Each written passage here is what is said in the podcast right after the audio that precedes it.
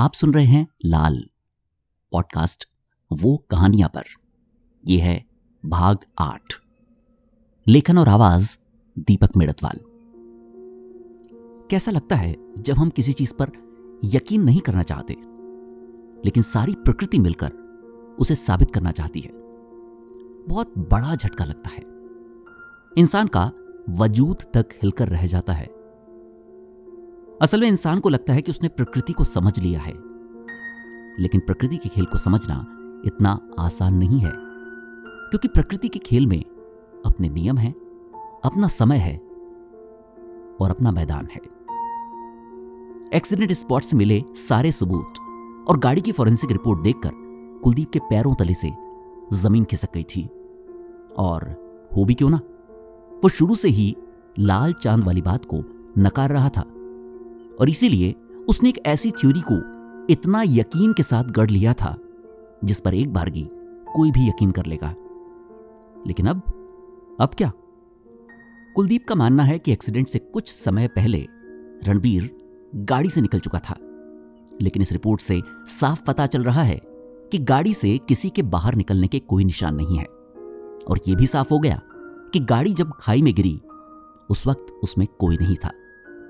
अगर उस वीडियो से इस रिपोर्ट को मैच करें तो एक ही बात निकल कर आ रही है कि रणबीर वाकई में गाड़ी से गायब हो गया था।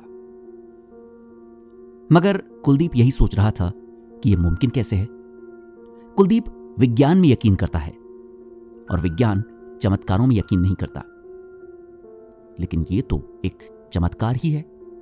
और अगर रणबीर लाल चाँद देखकर गायब हुआ है तो इसका मतलब अभिजीत। वो भी लाल चाँद देखकर ही गायब हुआ है। सोचते सोचते कुलदीप के रोंगटे खड़े हो गए। असल में कुलदीप ने अपनी ज़िंदगी में कभी चमत्कारों में यकीन किया ही नहीं। वो चमत्कारों को अंधविश्वास का दर्जा दिया करता था और ऐसा करने के पीछे उसके अपने कारण थे। दरअसल, बरसों पहले कुलदीप के भाई का मानसिक संतुलन बिगड़ गया था। घर वालों ने डॉक्टर की जगह टोने टोट के बाबा तांत्रिक पर ज़्यादा यकीन किया। लेकिन उसकी हालत में कोई सुधार नहीं हुआ। वक्त बीतते बीतते कुलदीप को दुनिया समझ आने लगी और उसे पक्का यकीन हो गया कि अगर उसके भाई को समय रहते, मेडिकल ट्रीटमेंट ढंग से मिलता तो उसका भाई आज पागल नहीं होता। और इस सब का नतीजा यह हुआ कि कुलदीप को अंधविश्वासों से सख्त नफरत हो गई। वो हर बात को विज्ञान और तर्क की कसौटी पर परखा करता है। लेकिन आज ये जो कुछ हो रहा है, इसका उसके पास कोई जवाब नहीं है। लेकिन विज्ञान ने ही कुलदीप को एक बात और सिखाई है कि किसी दिन कोई नया तर्क पुराने सारे तर्कों, पुरानी सारी धारणाओं को ध्वस्त करके रख सकता है। और अब इसीलिए कुलदीप ने नए सिरे से न केवल इस केस को, बल्कि दूसरे सारे केसेस को भी समझना शुरू कर दिया। और ये क्या?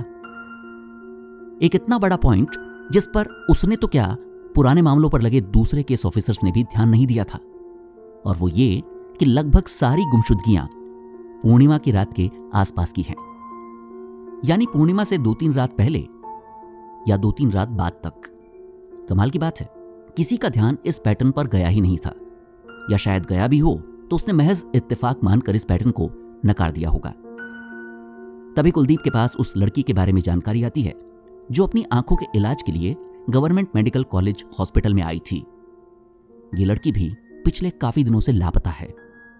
असल में यह लड़की दूसरे शहर की थी और इसकी गुमशुदगी भी इस शहर की नहीं थी।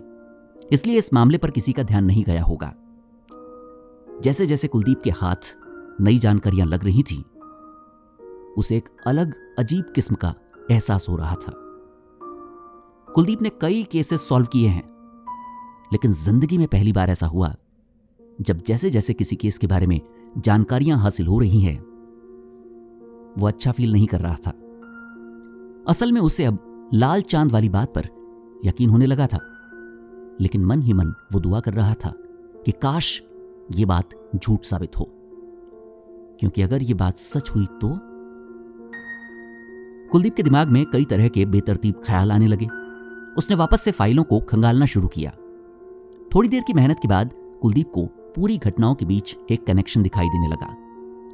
कुलदीप सोच रहा था, इस महीने के तीन मिसिंग केसेस में से दो मिसिंग केसेस सीधे लाल चाँद से कनेक्टेड नज़र आ रहे हैं।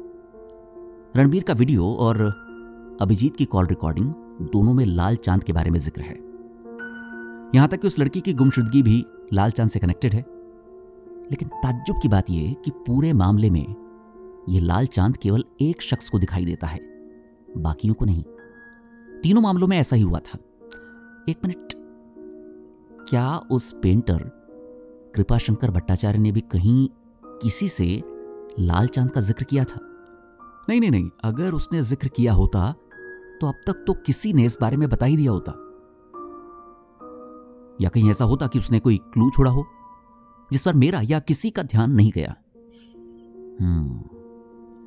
थोड़ी देर बाद कुलदीप अकेला ही पेंटर कृपाशंकर भट्टाचार्य के घर पर था। दरअसल उसने ठान लिया था कि जब तक वो लाल चाँद के बारे में किसी कंक्लूजन तक नहीं पहुँच जाता, तब तक किसी को इसके बारे में नहीं बताएगा। कृपाशंकर भट्टाचार्य के पूरे घर का निरीक्षण करने के बाद भी उसके हाथ कुछ नहीं लगा। कुलदीप को फिर से निराशा हाथ लगी। वो वापस लौटने ही वाला था कि उसकी निगाह पेंटर कृपाशंकर भट्टाचार्य की उस अदबनी पेंटिंग पर गई। पता नहीं क्या हुआ। जैसे वो पेंटिंग कुलदीप को अट्रैक्ट कर रही थी। पिछली बार भी काफ़ी देर तक वो उस पेंटिंग को देखता रह गया था। एक बार फिर से कुलदीप ने उस अदबनी पेंटिंग को देखना शुरू किया। बड़ी अजीब सी पेंटिंग थी। गहरी रात का साया। साय में लिपटा एक सूखा हुआ पेड़। पेड़ की टहनियों पर छाया मकड़ी का जाला। और जाले में फंसा एक बड़ा सा कीड़ा। वहीं कीड़े से थोड़ी दूर कीड़े की तरफ़ बढ़ रही एक छोटी सी मकड़ी। लेकिन ये क्या है? कुलदीप का ध्यान अचानक से वहाँ उस पेंटिंग में आसमान पर गया। ये क्या है? और अगले ही सेकंड कुलदीप को ऐसा महसूस हुआ जैसे उसे एक साथ ढेर सारी चींटियों ने काट लिया हो। असल में वहाँ आसमान में लाल रंग का चाँद बना हुआ था। पिछली बार जब कुलदीप ने पेंटिंग को देखा तब उसने इस बात पर गौर नहीं किया था, लेकिन अब उसे इसका मतलब समझ आ गया। एक कलाकार अपनी भावनाओं को कला से ही तो व्यक्त करता है।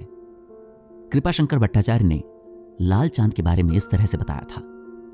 तब तक कृपाशंकर भट्टाचार्य की पत्नी भी वहाँ आ जाती है। कुलदीप को इस तरह पेंटिंग के सामने खड़े देखकर वो उससे कुछ पूछना चाहती है, लेकिन उसके मुँह से शब्द नहीं निकलते। कुलदीप भी बगैर कोई जवाब दिए वहाँ से चला जाता है। इतनी जानकारी होने के बाद कुलदीप अब लाल चाँद में यकीन करने लगा था। लेकिन वो ये बात अच्छी तरह से जानता था कि पुलिस डिपार्टमेंट खुद ऐसी कहानियों को सिरे से नकार देगा। और पब्लिक के बीच इस तरह की बातों के पहुँचने का मतलब है अफवाहों और डर का माहौल पैदा होना। इस सबसे बाहर निकलने का कुलदीप के पास अब बस एक ही रास्ता था। वो ये कि वो इस लाल चाँद के रहस्य को सुलझा कर रहे। रात घिराई है। शाम से ही कुलदीप ने अपने सारे रिसोर्सेज लाल चाँद के बारे में रिसर्च करने में झोंक दिए हैं। उसने इसरो में काम कर रहे अंतरिक्ष विज्ञान के वैज्ञानिकों से लेकर ग्रह नक्षत्रों के ज्ञाता विद्वानों तक से लाल चाँद के बारे में जानकारी जुटाने की कोशिश की। लेकिन इस दौरान उसने इस बात का ज़रूर ख्याल रखा कि कहीं से कोई जानकारी लीक ना हो जाए। लेकिन जैसा कि उसने सोचा था, लाल चाँद के बारे में कहीं से कोई सटीक जानकारी नहीं मिल पाई। सभी ने यही बताया कि कभी कभी पूरे चाँद पर लालिमा आ जाती है, जिसे ब्लड मून कह दिया जाता है। लेकिन कुलदीप को वो जवाब नहीं मिला, जो उसे चाहिए था। कुलदीप इंटरनेट पर भी इस बारे में काफ़ी सर्च करता है, लेकिन उसे काम की डिटेल नहीं मिल पाती। इंटरनेट पर वेम्पायर्स, ड्रैकुला और भेड़ियों की कहानियों में ज़रूर लाल रंग के चाँद का ज़िक्र मिलता है, लेकिन लाल चाँद की जो डिटेल फ़िलहाल कुलदीप के पास है, ऐसे लाल चाँद का ज़िक्र कहीं नहीं है। एक बार की कुलदीप के मन में आता है कि क्या वेम्पायर्स ड्रैकुला वगैरह की कहानियाँ भी सच्ची रही होंगी? लेकिन अगले ही पल वो ठहाका लगाकर हंस पड़ता है। वो सोच रहा था, ये ज़्यादा हॉलीवुड मूवीज़ देखने का असर है। करीब दो घंटों तक दुनिया भर का इंटरनेट छान मारने के बाद भी कुलदीप के हाथ कुछ ऐसा नहीं था, जिससे उसके सवालों का जवाब मिल सके।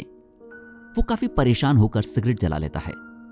सिगरेट का धुआँ फूंकते हुए वो बार बार उन्हीं सारी घटनाओं को वापस से अपने दिमाग में दोहरा रहा था।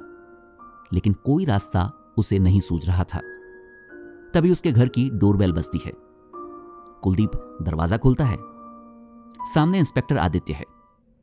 आदित्य कुलदीप को देखते ही बोलता है, बॉस, आज जल्दी निकल लिया ऑफ़िस से? वो लड़की का पता लगा। वो भी लापता है। ये हो क्या रहा है? कुलदीप और आदित्य दोनों अंदर आ चुके हैं।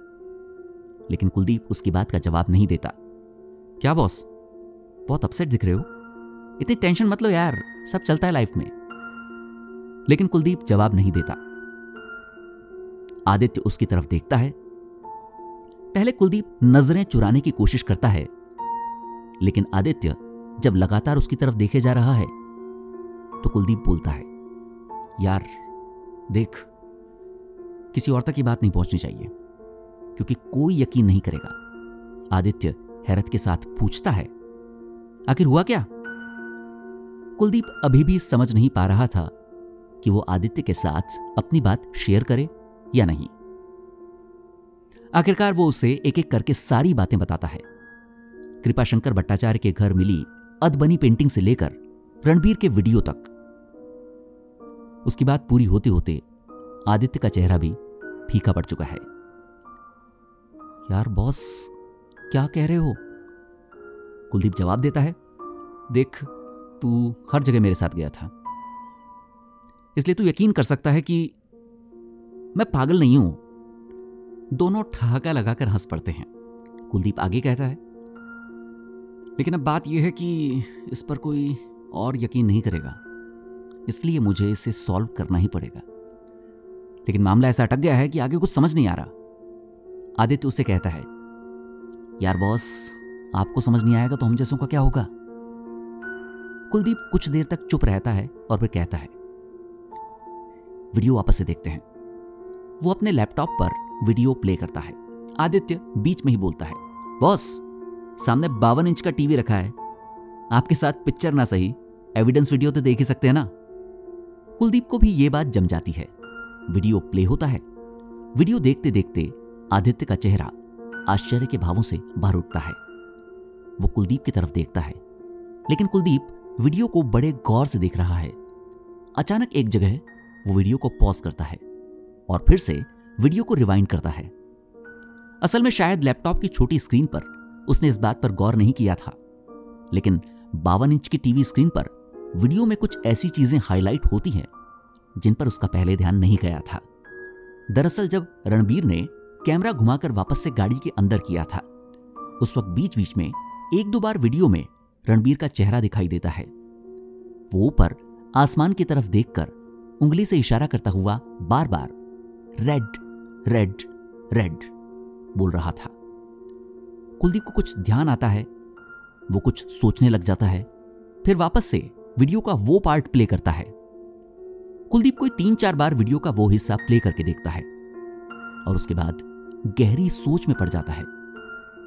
आदित्य को कुछ समझ नहीं आता, वो पूछता है, क्या हुआ बॉस? कुछ मिला? लेकिन कुलदीप का ध्यान उसकी बात पर है ही नहीं। न जाने वो क्या सोच रहा है। आदित्य को भी यह बात महसूस हो जाती है। वो एक बार फिर से उसे आवाज़ देता है, बॉस! लेकिन जब कुलदीप कोई जवाब नहीं देता तो वो उसके कंधे पर हाथ रखकर उसे हल्का सा झकझोर देता है, जैसे कुलदीप की तंद्रा टूटती है। आदित्य पूछता है, boss are you okay any problem Kuldeep वाकई में समझ नहीं पाता है कि वो क्या रिएक्ट करे। इसलिए वो वहाँ से उठकर छत की तरफ़ चला जाता है। आदित्य एक बार ही उसके पीछे आने लगता है, लेकिन फिर वहीं रुककर वीडियो को वापस से देखने लगता है। इधर आदित्य छत पर आ चुका है।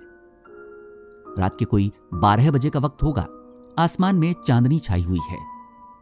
कुलदीप काफ़ी परेशान सा। वहाँ एक कोने में दीवार का सिराहना लेकर खड़ा हो जाता है और सिगरेट सुलगा लेता है। उसकी निगाह चाँद की तरफ़ जाती है। चाँद एकदम नॉर्मल है, सफ़ेद और चमकीला। कुलदीप कुछ पुरानी यादों में खो जाता है। उसे 20 साल पुरानी बात याद आती है। जब एक बदहवास सा 16-17 साल का लड़का, जो बुरी तरह से डरा हुआ था और बार बार ऊपर आसमान में देखकर अपनी उंगली से इशारा करते हुए अटक अटक कर बोल रहा था लाल लाल लाल। आप सुन रहे थे लाल, पॉडकास्ट वो कहानियाँ पर। यह था भाग आठ, लेखन और आवाज़ दीपक मिड़तवाल।